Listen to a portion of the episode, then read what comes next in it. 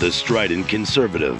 We could agree with you, but then we'd both be wrong. Hello, America. This is David Leach, the Strident Conservative. If it wasn't for the fact that I'm always right, it would be easy to get discouraged by some of the reactions I get whenever I take so called conservatives to task for exchanging their pusillanimous principles for their personal political purposes.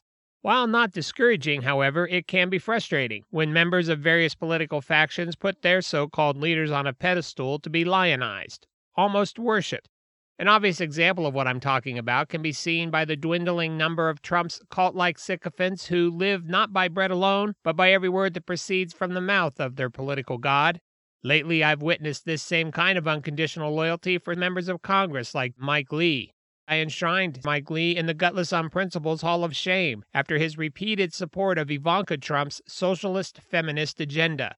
His political infatuation with Ivanka's extremist agenda is a direct violation of the conservative values he claims to hold.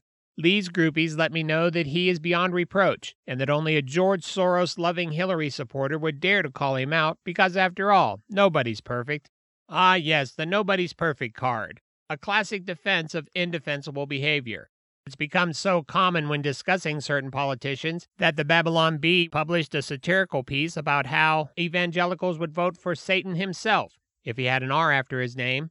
I'm also told that I need to compromise, but this word is often misunderstood by those who use it. Compromise only applies to how we achieve a goal, it doesn't apply to the goal itself. When the goal changes, that's called capitulation, not compromise. Let me close by saying not every politician needs to measure up to my standards, but they should. If you'd like to let us know what you think, visit stridentconservative.com.